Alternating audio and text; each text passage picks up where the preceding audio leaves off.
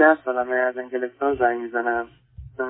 صحبت‌های شما رو توی یوتیوب گوش کرده بودم و درباره بایپولار دیسوردر یا منیک دپرشن یه سری اطلاعات پیدا کردم اونجا و یه خورده یعنی اون صحبت‌های اون ویژگی‌هایی که اون مطالب تو گفته بودید یه خورده یعنی احساس کردم که خیلی‌هاشون رو دارم، همشون نه، ولی خب خیلی از اون ویژگی‌ها رو داشتم و یه جورایی میکس شده بود با حتی دپرشن نوجوانان.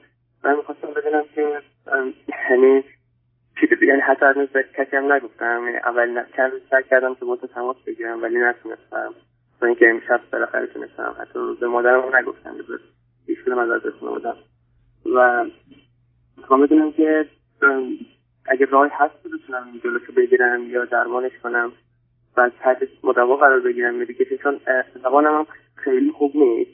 به مدرسه خوبه ولی اونقدر نیست که فکر کنم بتونم با تراپیست ارتباط برقرار کنم به خوبی، به اونقدر خوبی که میتونم به ایرانی صحبت کنم. یه خلقی کردم نمیدونم باید نه کنم. ببینید عزیز، اولا شما چه مدتی تو انگلستان هستید؟ من یه نزدیک دو ساله. اوکی. حالا ممکنه یه گفتگو با یه روان پزشک یه سایکیاتریست انگلیسی کار رو مشکل کنه، ولی اگر بتونید کمی حرف بزنید شاید بتونید پیامتون رو به اون برسونید. آخرش اینه که از یه دوستتون خواهش کنید اگر بخواید مستقیما عمل کنید که بیاد براتون ترجمه کنه، برای اینکه برای رسیدن به یه تشخیص کافی است که شما شرایط و وضعیت خودتون رو بیان کنید. علائم و نشانه های فرض کنید افسردگی رو میشناسیم، علائم و نشانه های حالت شیدای سرپوشی یا منیک رو میدونیم و اگر بیش از نیمی از اونا رو برای یه مدتی دارید خب احتمالاً منیک دپرشن دارید.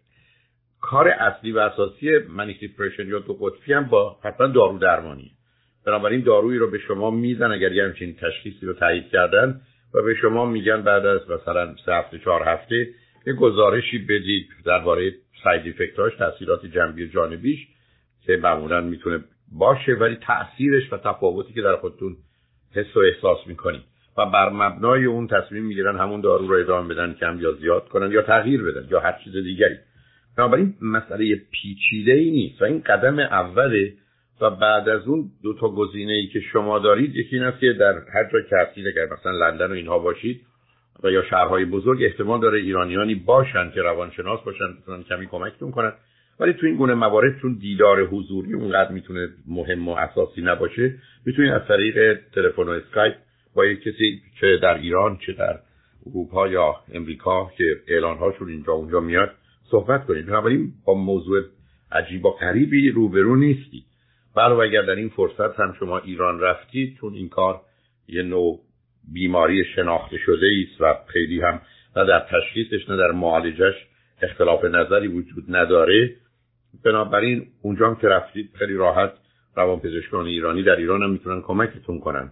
بنابراین به اون صورت حالت امرجنسی و ارجنت نداره که همین هفته باید یه کاری براش کرد، ولی میتونید بگردید یا فرد مناسبی رو پیدا کنید به زبان فارسی یا انگلیسی یا حتی یه جلسه دو ساعت اول رو اگر فکر کردید احتیاج هست که کسی رو با خودتون دارید شاید لازم باشه که بتونید به عنوان مترجم ازش استفاده کنید یا اصلا از آغاز یه روانپزشک نه روانشناس یه روانپزشک رو در ایران پیدا کنید و از طریق تلفن باش به زبان فارسی صحبت کنید یا در امریکا ها دوستانی هستن که بتونن تو کمکتون کنن. بعد از تشخیص حالا اون موقع قدم بعدی خیلی ساده تره، چون همونجا میتونید به دکترتون مراجعه کنید و بگید این تشخیص رو دارن یا حتی دکتر عمومیتون و من نمیدونم شرایط در انگلستان چگونه است ولی احتمال داره ایشون بتونن داروی لازم رو بهتون بدن. یکی دو ماهی دارو رو مصرف میکنید تا هم تغییراتش رو ببینید هم به صحت تشخیص برسیم. بعدش اگر خواستن کار روان درمانی رو میتونید در اونجا یا از طریق تلفن انجام بدید. بنابراین فکر نکنید به بنبستی و یا بحرانی رسیدید که غیر قابل حله.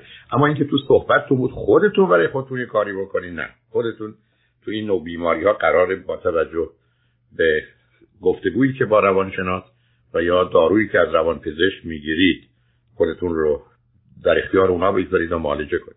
متوجه شدم آقای دکتر. متوجه شدم. بسیار خوب.